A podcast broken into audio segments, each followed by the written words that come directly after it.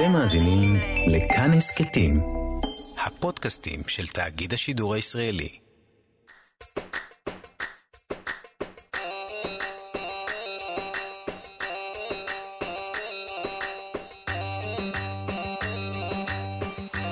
חתוכה וחסן. היי!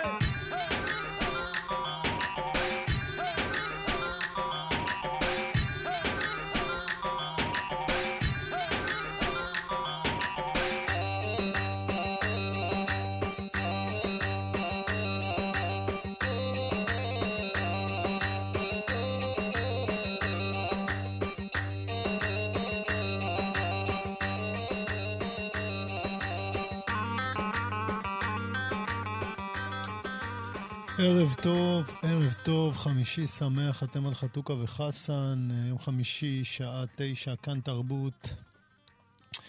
מה קורה חסן אתה? אני רואה יש לך פה ספרים, עניינים, אתה מבוצר פה. איך היה השבוע? ברוך השם, אה, היה שבוע טוב, סך הכל. אה, שבוע של בריאות, זה הכי חשוב. אה, אני ככה בשבועות האחרונים מדלקת שקדים של הגדולה לווירוס של הקטנה, זה... אז שהכל, אה, ברוך השם, מתקתק, אז הכל טוב. אנחנו כבר מתחילים, אני רואה שאתה שם את המסכה. תשמע, לא רוצה לקחת סיכון פה. אה, בסדר, אל תיקח סיכון, אבל אה, אין לך מה לדאוג בקטע הזה דווקא. אני צוחק, הכל טוב. כן, אז, אז בריאות, בריאות זה הכי חשוב וזה כבר משמח, אבל אתה יודע, מאתגר לאתגר מה שנקרא. אמרתי לך, לפעמים אתה שואל אותי, אתה כותב לי, חסן, מה קורה? אני אומר לך, זה או סקנדל או קרנבל אצלנו בבית, אז... אז עכשיו, ברוך השם, כולם בריאים וכולם אה, בטוב. אבל אה, יצאנו לחופש הגדול באופן רשמי. אמנם אה, החופש הגדול התחיל כבר לפני חודש וחצי בערך, אבל... רק אה, עכשיו זה באמת אבל חופש. אבל הסתיימו הקייטנות. רק אומרת, עכשיו כן, זה חופש אמיתי. כן, אסי עברה שתי קייטנות, אז עכשיו היא בבית, אה, יש לה להיות בבית שבועיים בערך עד, ש... עד שמתחילה אה, שנת הלימודים החדשה. ושבועיים uh, בבית זה מאתגר, כי uh, אתה יודע, אתה מצד אחד צריך uh, לתת לה תשומת לב ולהתייחס ו... ולגרום לה גם ליהנות מהשהות הזאת, מצד כן. שני אתה גם צריך לעבוד ולעשות את הדברים שלך, לא פשוט.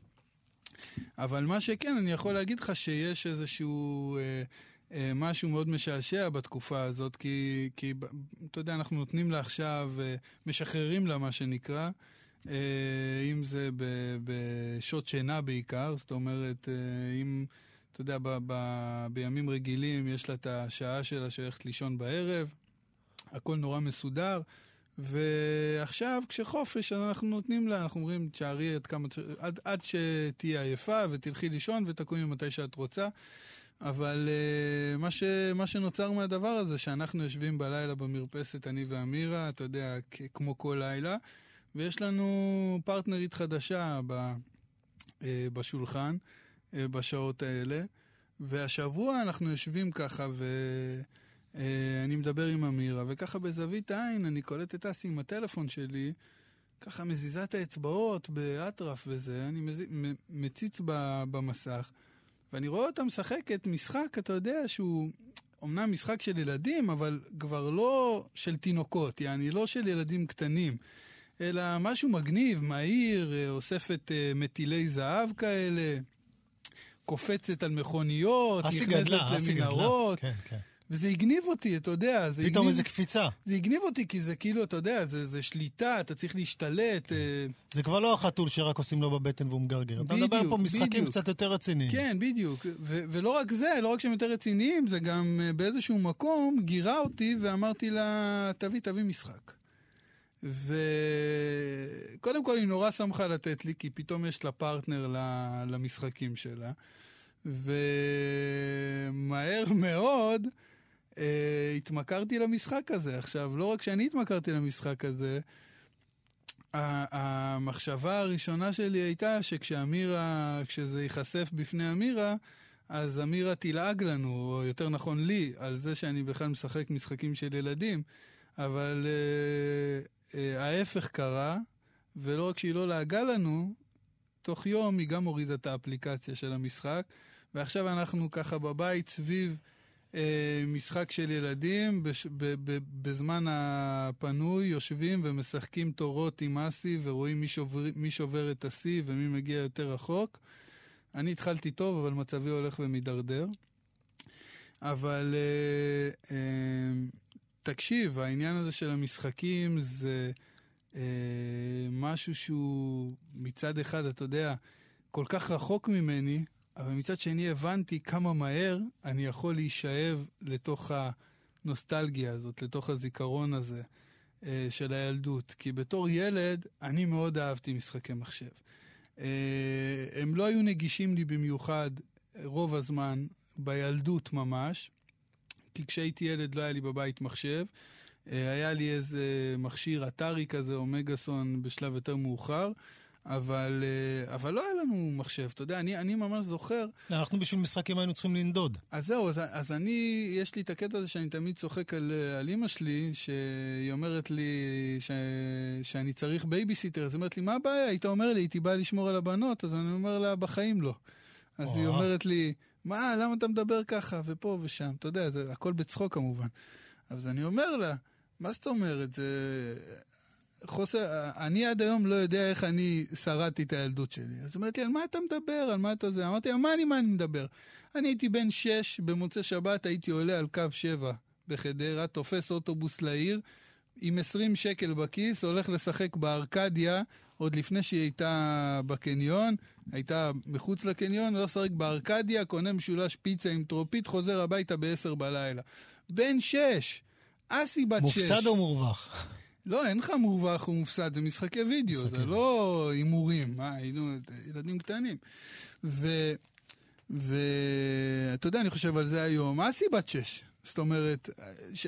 זה נראה לי היום כמו הדבר הכי לא הגיוני בעולם לעשות. זאת אומרת, לשלוח את הילד שלך, לתת לו לנסוע באוטובוס אה, בשעות כאלה בשביל לשחק משחקי מחשב, אבל כנראה שעשיתי לה את המוות, אתה כן, יודע. כן, כן, זו תמיד התשובה, וה... עשינו וה... להם את המוות עד שלא היה להם ברירה, אחי. והתשוקה הזאת ללכת ולשחק משחקי וידאו, זה כנראה משהו שבסוף הצלחתי לשבור אותה. כן. אני לא יודע איפה זה עומד היום. היום יש מקומות כאלה עם, אה, שהכל בבית. היום אין כבר אה, מרכזים שבהם יש, יש מכונות יש, משחקים. יש? יש, כן. יש. האופי שלהם השתנה. אני חושב שהייתי עם אסי בכזה מרכז לא מזמן. אה, האופי שלהם השתנה, זה הרבה פחות משחקי וידאו מפעם. יש עדיין משחקי וידאו, אבל זה יותר... היום יש יותר, איך אני אקרא לזה? אולי משחקים אה, אה, חווייתיים כאלה. זאת אומרת... אה, לא יודע, שאתה עם כדור או עם uh, משהו, שאתה צריך uh, uh, להיות ממש פעיל, כאילו, פיזית, ולאו דווקא, אתה יודע, להזיז ג'ויסטיק. תשמע, אנחנו יודעים היום ש... כל העניין הזה של משחקים וגיימינג הוא כבר בשלב של, אה, אתה יודע, זו אחת התעשיות הכי מטורפות היום בעולם. אבל לא רק היום, זה מה שזה, זה, זה, אולי נדבר על זה תכף. אבל... תראה, אני, אני, אני יודע על הסדרה שאתה, שאתה מדבר, אני ראיתי אותה כזה בהבלחות, אז המציאו דברים, זה הגיע, זה הגיע. היום התעשייה הזאת היא התעשייה הכי רווחית, נראה לי. אז זהו, שגם אז. גם אז? גם אז. אז שנייה, צריך, צריך לדבר על זה, כי אמנה, אתה יודע, יש אליפויות עולם, יש, אה, אתה יושב בבית עם קורסה מטורפת, ו- וכל הזמן הפיצ'רינג שהם מוכרים לך וכל הדברים, זה, זה כבר נהיה אה, עולם ומלואו. עכשיו, פעם הבאה באמת מספיק לנו ללכת לבריכה, היה שם איזה מכונה עם משחק אחד, של קראטה, שאתה צריך עוד לתת מכות למטה או למעלה, ותשמע, זה, זה, זה היה בשבילנו, זה היה מדהים, לא היינו צריכים... כורסה מיוחדת, לא היה ג'ויסטיק, אתה יודע, הכל שם היה ממש במקום, לא היינו צריכים את כל ה... אמ, אה, את כל ה... מה זה לא היית צריך? זה, זה מה שהיה לך. כשאתה ילד זה מספיק, זה מה שאני להגיד לך, כשאתה ילד זה מספיק. היום זה, זה תעשייה ש... למבוגרים. אז אני אומר עוד פעם, בעוד 20 שנה הילדים של הילדים שלנו, בעזרת השם, אה, יגידו את אותו דבר, אתה יודע, בערך. נקווה, כן, אם העולם לא ייכחד. הטכנולוגיה לא תעמוד במקום. סליחה שאני קצת פסימי פתאום. לא, לא... כן. תן לה קרדיט יותר מ-20 שנה. כן, אבל, יותר מ-20, כן. אבל אתה יודע, המקום הזה של, של התחושה הזאת שמה שיש להם, מה שהיה לנו הספיק, אני חושב שאנחנו הסתדרנו עם מה שהיה לא, לנו. אני אומר, לא... לילד תמיד מספיק מה שיש. כאילו, כשאתה מבוגר, אתה צריך שמישהו ישלים לך את הדמיון, שכשאתה ילד קטן, אתה יודע, מספיק שיהיה לך איזה, איזה, איזה קונסולה מסכנה, כן? או מחשב עם 20 מגה. הדמיון שלך כל כך עשיר שאתה תהיה בתוך המשחק, גם אם הוא יהיה דו-מימד, לא תלת-מימד, בלי מתקה, בלי כלום. ואני חושב שלילדים יש את הכוח המאוד מאוד גדול הזה, את הדמיון המאוד מאוד עשיר הזה. וכשאתה מבוגר אתה צריך עוד שישכנעו אותך עוד קצת, שהמציאות הזאת תשאב אותך אליה עוד קצת, אז אתה צריך לפעמים שיהיה, אתה יודע, דברים חיצוניים, או שהמציאות תהיה כבר מדומה, או כל מיני דברים מהסוג הזה. זאת אומרת, אני חושב שבסופו של דבר, התעשייה הזאת נמשכת, גם בגלל שהיא רוצה להרוויח כסף, אבל גם בגלל שזו תעשייה של מבוגרים שמנסים אה, להפוך את החוויה הזאת ליותר אמיתית מכפי שהם יכולים לחוות אותה בגיל הזה. כן. שזה כמו תחליף לסמים כשאתה חושב, אתה מבין מה אני אומר? אה, כן, בערך, אתה יודע, בסוף אנחנו צורכים אה, מגיל... נכון, אנחנו צריכים כאילו את האמת, את החוויה הזאת, שתהיה כמה שיותר אמיתית ב... אבל זהו, הנה, היא סחפה אותך, אסי, תראה איך היא סחפה אותך, נכון? זה לא היה... אבל אני לא חושב שהיא סחפה אותי, זה מה שאני אומר. הזיכרון סחף אותי. זה מה שהדהים אותי בכל הסיפור הזה. כי אתה יודע, הדבר האחרון שהייתי חושב עליו אה, אולי זה לא, ל, למצוא את עצמי משחק משחק, אה, משחק בטלפון. זאת אומרת, זה לא משהו שיכולתי אפילו לדמיין שהוא, שהוא אה, הולך לקרות בזמן, בזמן הזה. הזיכרון סחף אותך, היית פתאום הילד הזה? הזיכרון סחף אותי, כי גדול. פתאום, פתאום כן. ראיתי את הדמות הזאת רצה ולוקחת מטילי זהב וקופצת על מכוניות וצריכה להתחמק מכל מיני מכשולים, ואמרתי, בואנה, אני יכול להיות טוב בזה. אתה יודע, ופתאום גם כשאתה משחק, אתה בפוזיציה של ילד, זאת אומרת, אתה בתחרות איתה. אתה רוצה להיות יותר טוב, לעשות יותר נקודות. אבל אין אצלנו באמת תרבות של המשחקים האלה, כמו שאז תיארת שהיית הולך פעם בחדרה. כי, כי אתה יודע, כל פעם שהרבה מקומות בעולם יש בהם, יש בהם מרכזים עצומים עם כל מיני משחקים כאלה. בסדר, המקומות בעולם הם מקומות עצומים. אתה חי במדינת ישראל, אתה יודע, פה אין מקומות כן. עצומים. אבל uh, בפרופורציות, גם פה אני חושב שזה לא פוצח עלינו עניין של משחקי המחשב. זאת אומרת, ילדים אוהבים משחקי מחשב מרגע שיש משחקי מחשב, וכאן באמת מתחבר uh, הסדרה הזאת של נטפליקס, uh, uh, סדרה שנקראת אייסקור. Uh, uh, ואתה יודע, בדרך כלל אנחנו מדברים פה, לוקחים אה, נושא של שיחה, ואז אנחנו מלבישים עליו כל מיני דברים שקשורים אלינו. הפעם זה באמת קרה הפוך, העניין הזה עם ה... זה כאילו הם שמעו אותנו כן, ועשו על זה תוכנית. פתאום התחבר כן. הקטע הזה של ה... בדיוק בשבוע שאנחנו מוצאים את עצמנו משחקים באיזה משחק בטלפון, אה, אה, עולה הסדרה הזאת. ואני הספקתי לראות איזה פרק וחצי, ואתה יודע, אתה דיברת על פופולריות, אז שתדע, הדבר הזה הפך להיות מאוד מאוד פופולרי ורווחי מהרגע הראשון אה, שהוא התחיל לקרות, מטכנולוגיה מאוד נאיבית ועצלה. אה, אבל אה, עצם, עצם המחשבה, אתה, אתה, אתה יודע, אפשר לחשוב על זה אולי במונחים אה, של, אה, של קולנוע. זאת אומרת, שאנחנו דיברנו על זה כמה פעמים, על התגובה של אנשים שפתאום ישבו וראו אה, תמונות זזות על המסך, וההלם שזה יצר, והוואו שזה גרם לאנשים להרגיש, וההתאהבות הזאת המיידית בקולנוע. אז... זה קרה גם עם המשחקים. אז אמנם זה לא קולנוע, אבל עדיין, ב, אה, כשמשחקי המחשב התחילו לצוץ, בעצם המהלך, המהלך ש, ש, שנוצר הוא מהלך כזה. הטלוויזיה הפכה להיות מ... אה, מכשיר פסיבי למכשיר אקטיבי. וזה דפק לאנשים את הראש. אה, אתה יודע שפתאום המכשיר הזה שאתה רגיל רק לצפות בו, אתה ממש אה, באינטראקציה איתו. זאת אומרת, אפילו עם אינטראקציה מאוד מינימלית. כן. ובפר... זה, זה כמעט התחלה של ספורט. כן, וזה התחלה של משהו, של משהו שלא היה קודם. ודרך אגב, אני אמרתי לעצמי שזה יהיה נחמד להראות לאסי את המשחקים שגדלתי עליהם, אתה יודע. וגיליתי ש... שעכשיו, בתקופה הזאת, באמת, אה, יש איזושהי חזרה למשחקים האלה, ובקטע של, בקטע רטרו כזה, הוציאו אה, קונסולת אה, נינטנדו, בדיוק כמו שהייתה כשהיינו ילדים, עם אותם שלטים, רק עם כבל אה, HDMI אחד שתואם את הטלוויזיות אה, של היום. וההבדל הכי משמעותי הוא שאין קלטות, שהמשחקים הם בתוך המכשיר. זאת אומרת, אתה קונה את המכשיר עם איזה 100 משחקים, Uh, האמת שזה במחיר ממש uh, גם זול וזה, נראה לי שנלך על זה ונשלח את uh, אסי לניינטיז. אפרופו הורים ומשחקים, אני חייב לסיים בו באיזה אחת הבדיחות הקורות ש, שראיתי במשפחת סימפסון. אל, אל תתפוס אותי, מה אני אגיד לך? זה הצחיק אותי לאללה. כשאתה אומר בדיחות, אני מתחיל לדאוג. כן, תשמע, עומר, אתה יודע, עומר וברט, הם לא אה, דוגמה הכי טובה לאבא ובן, כן? בסדר, משפחה. תלוי מתי, תלוי מתי. היה איזה קטע שהם הביאו משחק, אה, משחק מחשב הביתה, זה הזכיר לי, כי אמרת, אתה רוצה לשחק עם אסי וזה. אז אה, הביאו משחק וברט כל הזמן היה, מה זה קורע אותו? אני משפיל אותו, משפיל אותו וצוחק, וזה ילד שכאילו אוהב לראות איזה אבא, אני קורע אותו. ואיכשהו אה, הומר החליט, די, נמאס לו. ואז הוא הלך לאחד מהחנויות האלה שיש בהם הרבה משחקים, הוא תפס את הילד שכולם מסביבו, אתה מכיר את החננה הזה שכל היום משחק ועושה סקורים ערב, בא לו עם כסף, תלמד אותי. תלמד אותי, אני התלמיד שלך, אני, אתה תהיה המאסטר שלי, אתה יודע, זה, אני לא זוכר בדיוק, אבל היה שם מין אה, יחסים כאלה, מורה תלמיד, אוקיי, הוא מלמד אותו, נהיה מעולה, מעולה. ואז אה, הוא מכין בעצם לברט את, ה, אה, את האמבוש. אומר לו, בוא, בוא, בוא, משחק אחרון נראה מאלוף העולם. אתה, פתאום בארט מקבל את, ה, את השוק של חייו, עומר משחק כל כך מדהים, עוד שנייה הוא, אתה יודע, הוא מרים את המהלומה הסופית.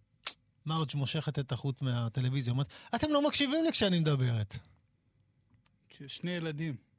זה מצחיק, לא, אבל אני אומר, כשאתה עם אסי, אתה מאלה שנותנים, אתה מאלה שרוצים לנצח. אתה מכיר את הדילמה של ההורים? אני אף פעם לא נותן לאסי לנצח. אני חושב שזה עניין של חינוך. קיבלנו תשובה. לא לתת לנצח. לא, תתאמץ. מה פתאום? תכיר במציאות. גם לדעת שגם יש דבר כזה להפסיד, הכל טוב. ממשיכים הלאה. יאללה.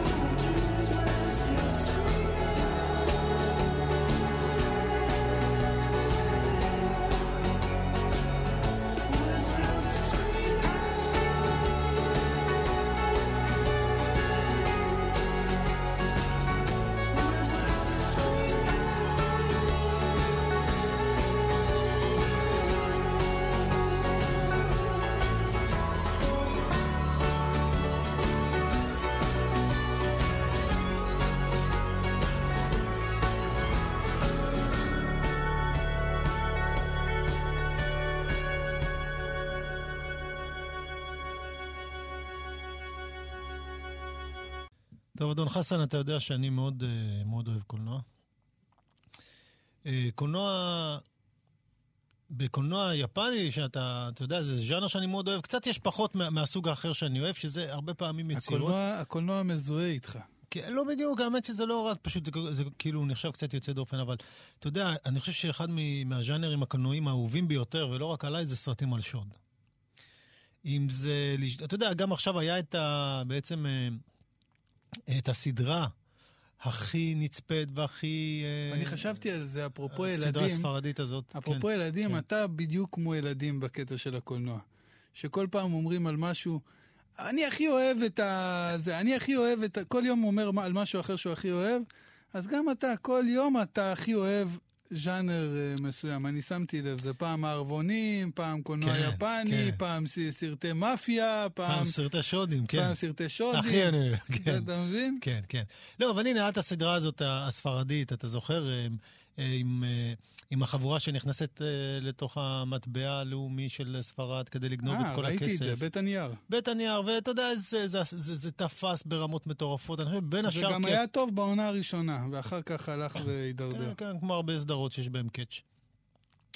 אמ, ואני חושב שמאוד מאוד מרתק בני אדם, סרטים וסדרות מהסוג הזה, כי יש בזה איזשהו אתגר די מרתק, יש לך איזה משהו יקר ערך ואתה תנסה אה, להוציא אותו, לעבוד על המערכת, יש שם איזשהו אתגר אנושי.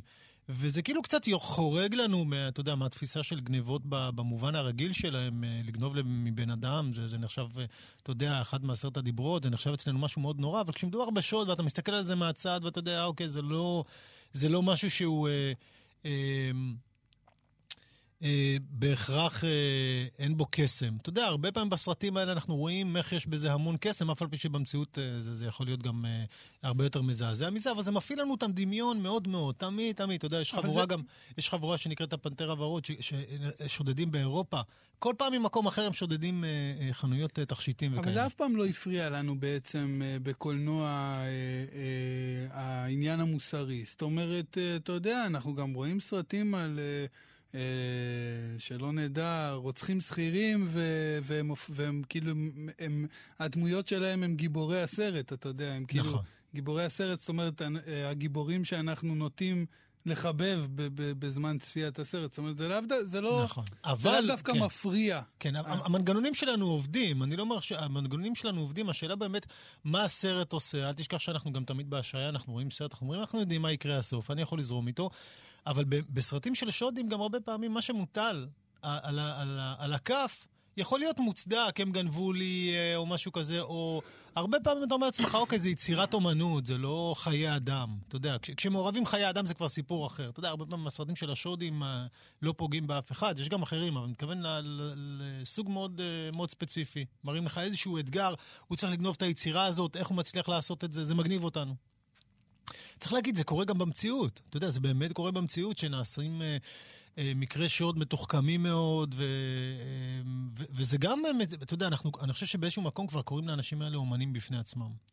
האנשים שמצליחים אה, להגיד, אוקיי, זה הייתה, זה היה מעשה אומנות לפרוץ אה, ולעשות את, ה, את השוד הזה. ולגנוב יצירות אומנות. כן, כי כאילו הוא מתגבר... או כסף, כן, לא בהכרח יצירות אומנות. הוא מתגבר על מכשולים, ואתה יודע, ככל שהעניין של האבטחה אה, הולך ומשתכלל, אז uh, העניין של הגניבה הולך והופך להיות יותר ויותר כמעשה אומנות. אומנות. אז יכול להיות שאני כצופה... אתה צריך ממש להיות מתוחכם ומשופשף uh, כדי להגיע למקומות האלה. עוד פעם, גם זה תלוי ביומרות שלך ומה אתה רוצה לקחת, אתה יודע. אנחנו פה בקונפליקט, כי שים לב, בעצם מישהו עושה יצירת אומנות, שבה הוא גונב יצירת אומנות, אבל היצירת אומנות שלו יותר מרשימה אותנו מהציור. אותנו יותר מרשים איך הוא גנב את הציור אולי מהציור עצמו. אתה מבין את ה... כן, יש פה איזה קונפליקט קטן. אה, כל עוד למעורבים חיי אדם, אנחנו יכולים להיות מאוד מאוד, אה, אתה יודע, קצת לצחוק אה, לגבי זה. אתה יודע למה אנחנו בכלל מעלים את זה? הייתה פריצה למוזיאון, מוזיאון ווילפריד בישראל, גנבו כמה עשרות חפצי אומנות יקרים מאוד, וזה די נדיר שבארץ קורים מעשים כאלה. בכתבה של נעמה אריבה בעיתון הארץ, היא מזכירה גם גניבה נוספת של שעונים, שהיה לפני בערך... 30 שנה או 40 שנה, שנגנבו ממוזיאון אה, ישראלי אה, בירושלים, מוזיאון האסלאם, אוסף של שעונים מאוד מאוד יקר. וזה מאוד מאוד אה, נדיר שקורה פה. אגב, גם תמיד מדהים אותי שאתה יודע שיש גנבים שבעצם מתייחסים לעולם האומנות. כי הם בעצם הרבה פעמים גונבים משהו שבעיניהם אין לו כל כך ערך, נגיד מהמוזיאון ווילפריד הזה, אה, ואנחנו כמובן מקווים ש... ש... שיחזירו להם את הרכוש. והעוגמת נפש הזאת היא אמיתית, זה, זה לא צחוק, אנחנו מדברים על זה, כי אנחנו יכולים גם להיות מוקסמים מזה, אה, אבל חלילה אנחנו לא, לא בעד דברים כאלה, כן, ש... שיהיה ברור. אה, אבל גנבו שם פסלים של בודה. ש... שזה קצת כמעט אפילו, אתה יודע, איזשהו, איזושהי סתירה, כן? אבל בכל אופן, הרבה פעמים יצירות אמנות נגנבות, לפעמים מתוך תשוקה ספציפית או חולנית, כמו הגנב הכי מפורסם בעולם, אה, ודיברנו עליו נראה לי לפני זה. שמילא את הבית שלו ביצירות. מילא את הבית שלו ביצירות. הוא היה מפוצץ, הוא פשוט היה, היה קלפטומניה, קלפטומניה יחד עם שילוב עם אסתטיקה. קלפטומניה, אבל לסטייל. ללא כוונות רווח. לא, ללא כוונות רווח. אתה יודע, זה קלפטומניה, זה לא, הוא יכול להיות גם קלפטומן שהולך וגונב אה, מלפונים בשוק. זה לא המקרה. לא. זה בן אדם שהיה נכנס כן. למוזיאונים ויוצא עם uh, יצירות. רק זה מעניינו טוב, ושוב, זה ללא כוונות רווח, מה שנקרא. הוא יכל לפתוח עמותה, להגיד, הנה, הכל בבית, לא שכרתי בזה, זה על ההנאה. אגב, זה אחת הבעיות הכי, uh, אתה יודע, בעיות במרכאות כמובן, של אותם גנבים של, uh, שגונבים uh, יצירות אומנות, ש, שככל שהיצירת אומנות היא יותר מפורסמת, ו, uh, והמעשה של הגניבה... הוא מאוד מדובר. אה, נורא קשה, מה שנקרא, להיפטר מהם, למכור אותם. אתה יודע, שני מקרים מאוד מפורסמים של, אה, של יצירות שנגנבו ממוזיאונים, אה, זה גם המונליזה וגם הצעקה של מונק. שתי היצירות האלה בעצם נגנבו, ולדעתי שניהם... אה, נמצאו ברחוב, אחת מהן. שתיהן נמצאו ברחוב, כן, אחת מהן, זוכר, נכון. אה, גם, הש, גם, הש, גם, גם הצעקה, לא בטוח אם ברחוב, אבל באיזה מקום ציבורי פתוח הניחו אותה בסוף אה, כדי שימצאו ויחזירו אותה...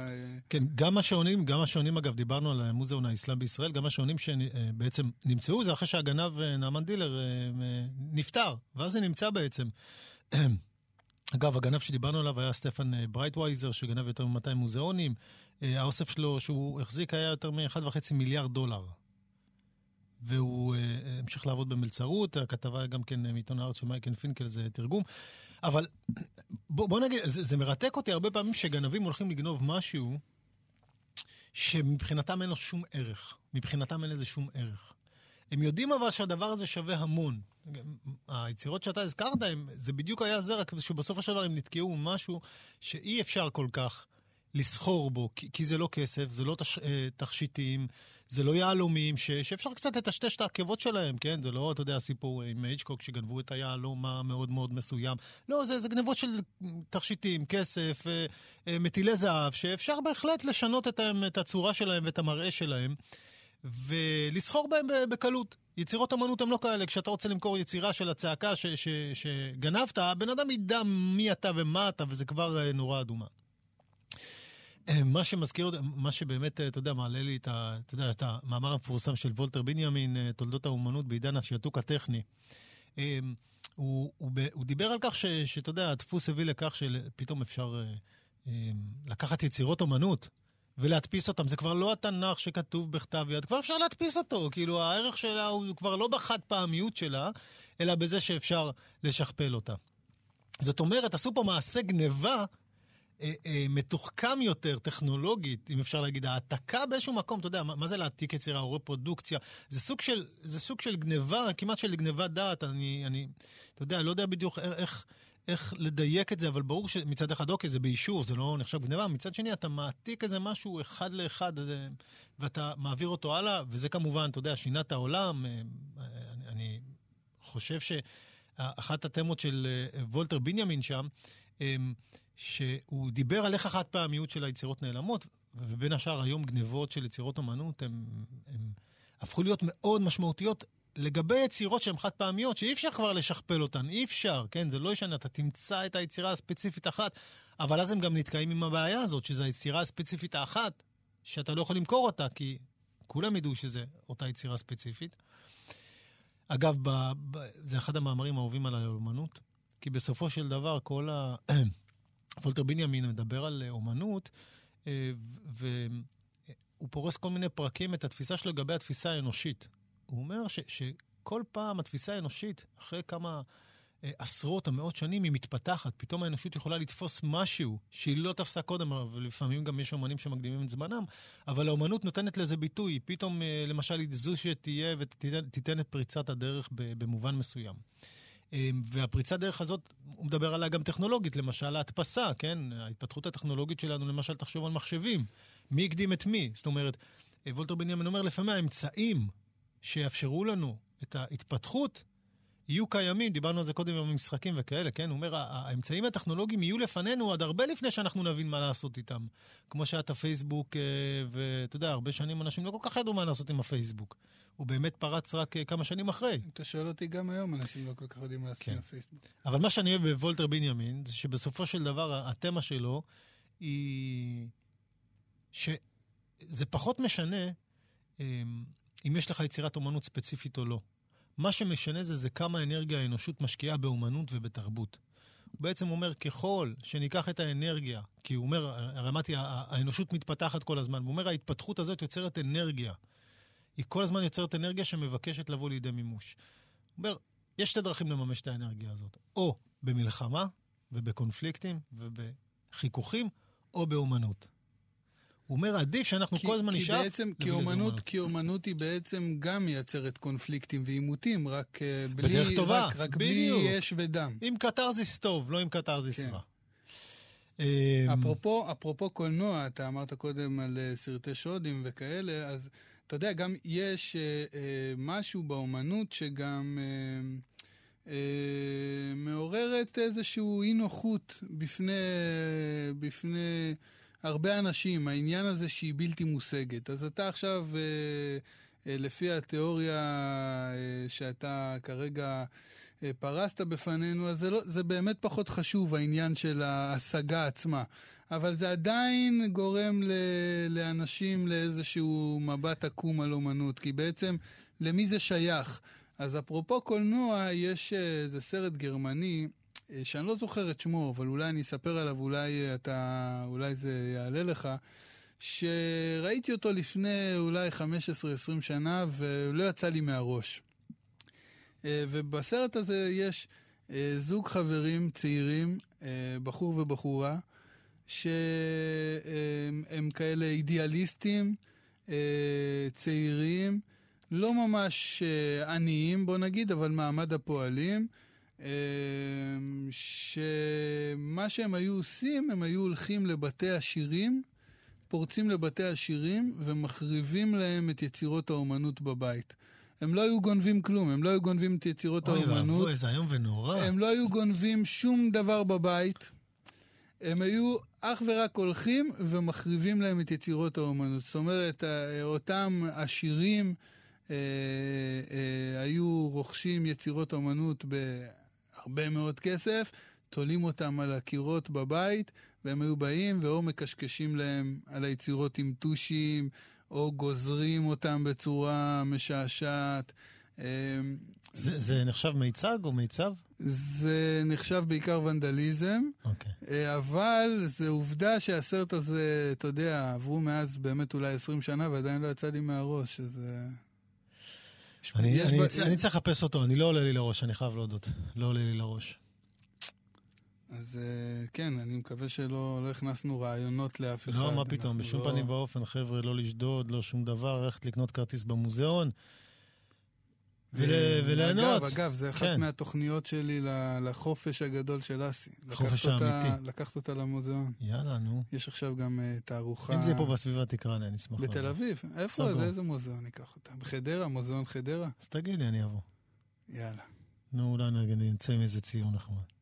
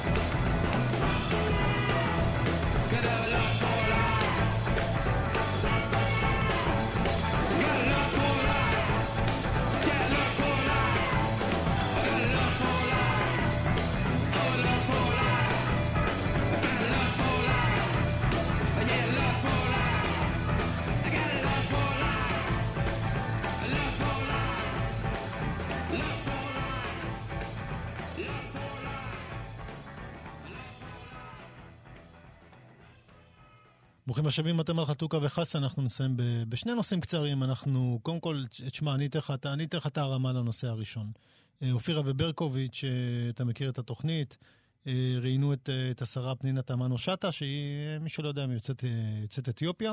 ואייל ברקוביץ' אמר לה, תקשיבי, זה שאת שרה בממשלה, זה הוכחה שאין יותר גזענות בישראל.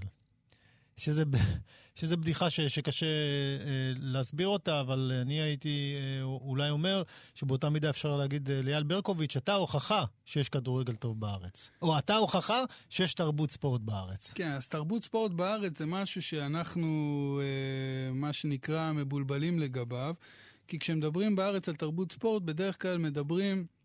אה, לקחת את המשפחה בכיף. לקחת את המשפחה אה, של...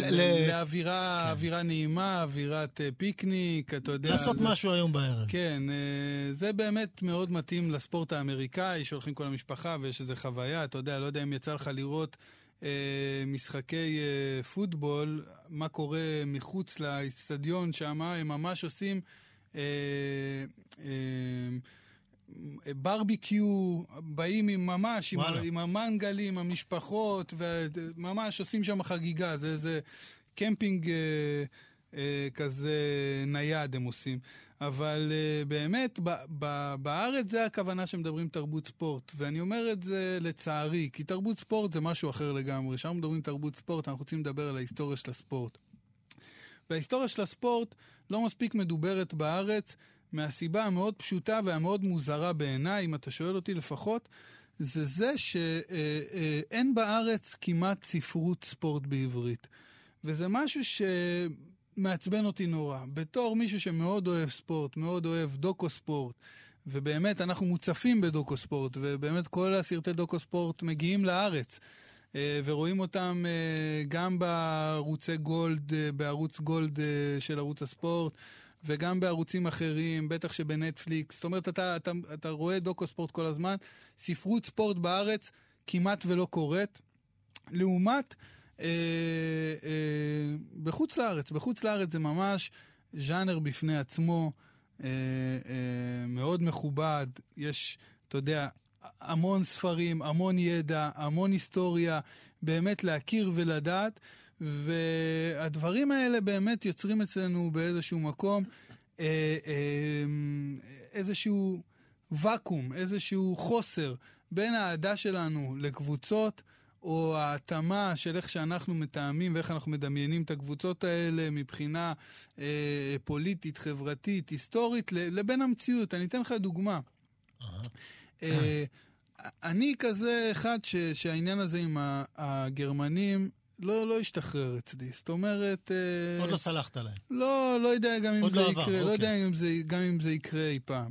זאת אומרת, אתה יודע, זה בסדר, הם יכולים לבקש סליחה, להגיד, אנחנו כבר לא שם, המשכנו הלאה והכול. אה, אין לי ביקורת אה, כלפי מי ש... ש... החליטו לנהוג אחרת. כן. אוקיי, fair enough. הכל בסדר, אבל עלי, אצלך אצלי זה זה, עדיין- לא עובד. עדיין זאת מורגש. אומרת, כשיש גרמניה באיזושהי תחרות אה, ספורטיבית, או אפילו לא, שלא קשורה לספורט, אני לא אהיה בעד הגרמנים. לא יודע, קשה לי עם זה. אה, והנה עכשיו הגענו לחצי גמר ליגת האלופות. ו... ביירן ליון. ואתמול היה ביירן נגד ליון, וראיתי ככה ב... אה, לפני המשחק את אה, שרון פרי מערוץ הספורט מדברת על זה שהיא טוענת את הטענה שלי. זאת אומרת, היא אומרת, אני יודעת שזה לא מקובל להגיד את זה היום, אבל יש לי בעיה עם הגרמנים. אני לא יכולה לרצות שהם ינצחו. אני יודעת שכולכם כולכם פה רוצים את ביירן כדי שיהיה לנו את הגמר האולטימטיבי, ביירן נגד אה, פריס סן ג'רמן, אבל אני לא מסוגלת להיות בעדם. ו... אה, ופה נכנס ה- ה- ה- ופה- החיסרון שלנו לגבי תרבות ופה ספורט. נכנס הזה, למה? כי, כי אה, אני מאוד מבין אותה. זאת אומרת, האוטומט הולך לשם. אבל אה, מי שקצת, אתה יודע, עוד פעם, אם אני לא הייתי קורא את זה לפני כמה שנים, לא היה לי מושג על הקשר היהודי שיש לביירן מינכן. שביירן מינכן בעצם, השורשים שלה הם מאוד מאוד יהודיים. אה, אחד מהנשיאים הראשונים של הקבוצה, שהייתה ממש בחיתוליה, אה, קורט לנדאואר קראו לו, באמת היה במועדון הזה בתחילת, אה, בתחילת שנות ה-20, עזב אה, לתקופה קצרה כדי להילחם במלחמת העולם הראשונה, ואז חזר למועדון, אה, ומן הסתם גם קיבל... אה, מס- אנשים למספר תפקידים אה, יהודים במועדון, זאת אומרת, זה היה גרעין מאוד חזק, גרעין יהודי מאוד חזק במועדון, ואז מלחמת העולם השנייה, עליית הנאצים, אה, יימח שמם, שככה, אה, אה, מה שנקרא, הפכו את היוצרות אה, תרתי משמע בגרמניה, ושלחו את לנדאואר למחנה ריכוז, לדק- לדכאו. ואחר כך אה, גם הגלו אותו לשוויץ, ואתה יודע, כשביירן מינכן נסעו, נסעו לשוויץ אה, למחנה אימונים, אה, זה היה בתקופה, בתקופה של, של השלטון הנאצי, והם, אתה יודע, התבקשו אה, להצניע כל אלמנט יהודי, וכמובן לא להראות שום קשר ל- לנשיא של הקבוצה. אה, שכאמור גלה בשוויץ באותה תקופה, הוא היה ביציע באותו מחנה אימונים, והם עמדו ועשו לו מעין מחווה כזאת של עמידה, אה, דבר שהתקבל בצורה מאוד קשה על ידי השלטון הגרמני כשהם חזרו לגרמניה, אבל אה, אתה יודע, המלחמה נגמרה ו... והוא הצליח, אה, לנדאואר בעצם אה, הצליח לעבור את המלחמה הזאת בחיים, וחזר לגרמניה, וחזר להיות נשיא המועדון, וואו.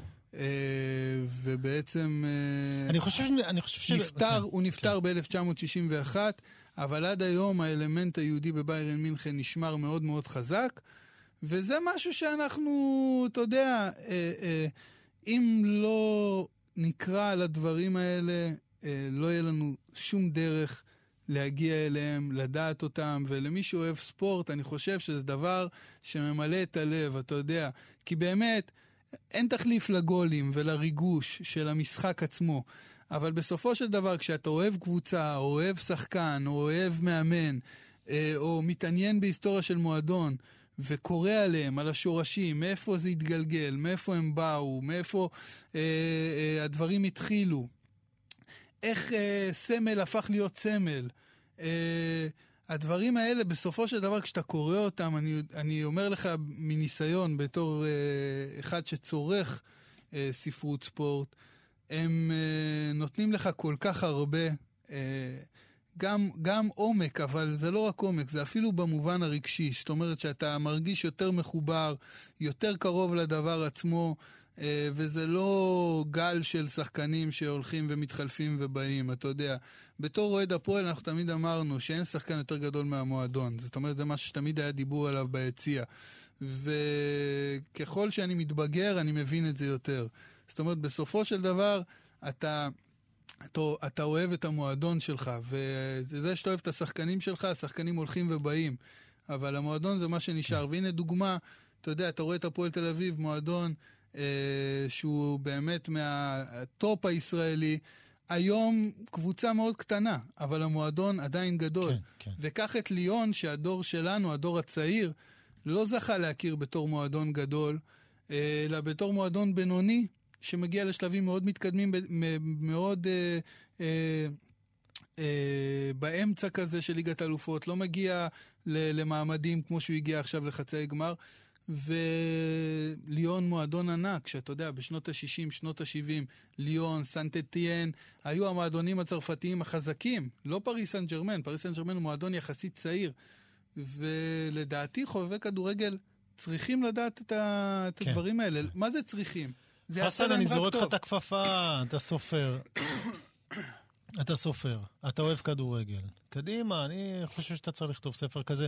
אבל כן, ההיסטוריה היא מה שבאמת אה, מביאה לתרבות ספורט, ובאמת סיפורים מרתקים, ואני מסכים כמוך, מועדון הוא דבר מאוד אורגני, אני חושב שההיסטוריה של כל מועדון באמת, אה, בסופו של דבר, גם מה שמסמלת אותו, ומה שמביאה אותו להיות משהו. ואת זה משיגים בזמן, את זה משיגים בזמן ובעבודה קשה. היום ה-20 באוגוסט, אה, אנחנו עוברים אה, לסיים עם... אה, אה, זה תאריך פטירתו של גבריאל בלחסן, זיכרונו לברכה, שנפטר ב-20 באוגוסט 2013, בגיל 37.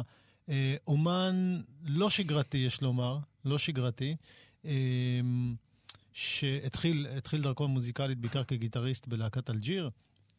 אגב, אני, אני, אני הכרתי אותו יותר דרך חבר משותף, אה, בנימין, שאני עושה איתו מוזיקה, שגם סימפל איזה כמה קטעים שלנו ביחד. אמ, וככה בעצם נחשפתי אל, האל, אל היצירות שלו, אל האלבומים שלו, הוא הוציא גם כמה אלבומי סולו. אה, באמת? לא הכרת אותו לפני כן? לא, לא הכרתי וואלה. אותו. זאת אומרת, הכרתי את השם, הכרתי גם את אלג'יר בשם, זה לא, לא ממש, לא ממש. הקשבתי, לא ממש הקשבתי, הכרתי את זה בשם. אמ, ובאמת נדהמתי מעוצמת הכנות הזאת. כן, טקסטים חזקים מאוד. לפעמים הדברים הישירים ביותר, אתה יודע, לא צריכים שום אפיוף, וזה זה פשוט אה, משאיר בך... אה, אה, משאיר בך רושם עז, עז מאוד. זה מדהים, לפעמים שורה אחת יכולה ללכת איתך כל החיים, אתה יודע. ו... אבל אה, גם זה, כשדברים מתחברים, מתחבר, מתחברים, אתה יודע, הוא כן. באמת היה מסוג היוצרים, שהוא באמת היה מצד אחד כותב טקסטים מאוד אה, אה, חזקים וש, שנחקקים, ושאתה חושב עליהם אחרי, אבל זה התחבר גם עם פרפורמנס מאוד חזק, עם יכולת להביע את הטקסטים האלה בצורה מאוד מיוחדת ו... אה, בצורה שהיא שלו, זאת אומרת, לא, לא דומה לאף אחד אחר, גם מבחינה מוזיקלית, גם מבחינת הפרפורמנס.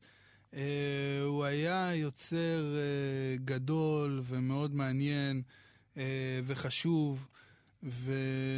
וחבל, זה, זה באמת... חבל אה, על דאבדיני ולא משתכחין, ו- ואתה יודע, הוא באמת היה אה, מספיק, מספיק היה להתרשם ממנו קצת כדי להבין שמדובר באומן אמיתי. זאת אומרת, זאת אומרת, זה אומן בכל רמ"ח איבריו. אני לא רוצה, אומן אמיתי, לא אמיתי, אבל הוא כאילו, ההוויה שלו הייתה זאת. הא- האומנות ולהיות אומן ולהיות פרפורמר. זאת אומרת, זה היה מאוד מאוד חזק שם, זה לא היה רק היצירה עצמה. כן. אה, אז אנחנו נשמע בעצם... אה, סימפול של בנימין, אה, זה קטע מוזיקלי שניגנתי בו, ומאוד ריגש אותי שבנימין עשה את החיבור הזה. זה של ה- זה של ההרכב שלכם כן, בעצם? פרחים שחורים, פרחים שחורים. ונשמע שם ברקע קולו של גבריאל ברסן, זיכרונו לברכה, שנפטר בגיל 37 לפני שבע שנים. אז אה, אנחנו נגיד שלום ותודה לעורך שלנו, נדב אלפרין. אנחנו ניפרד עם השיר הזה, ושיהיה אחלה סופש, רק בשורות טובות. שבת שלום.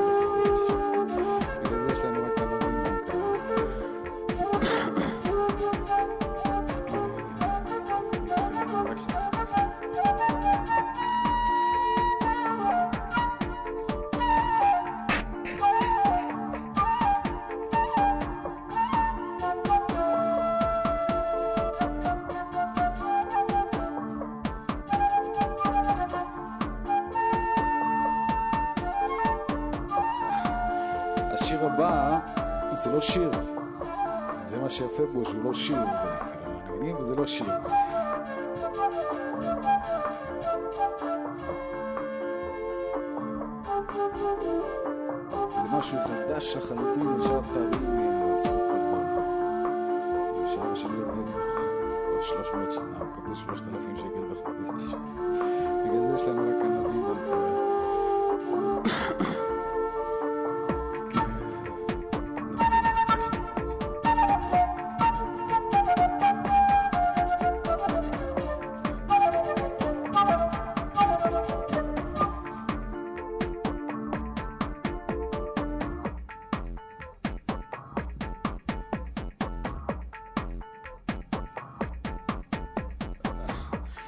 השיר הבא זה לא שיר, זה מה שיפה בו שהוא לא שיר, מבינים? וזה לא שיר.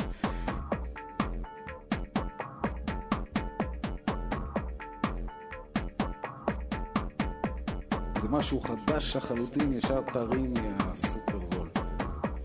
שאבא שלי עובד לו 300 שנה, מקבל 3,000 שקל בחודש. בגלל זה יש לנו רק ענבים במקרר.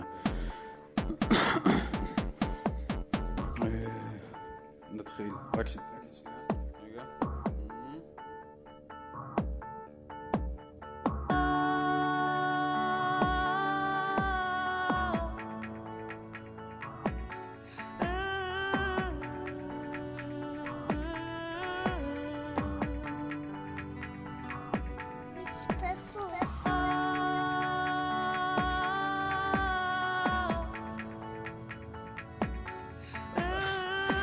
השיר הבא זה לא שיר.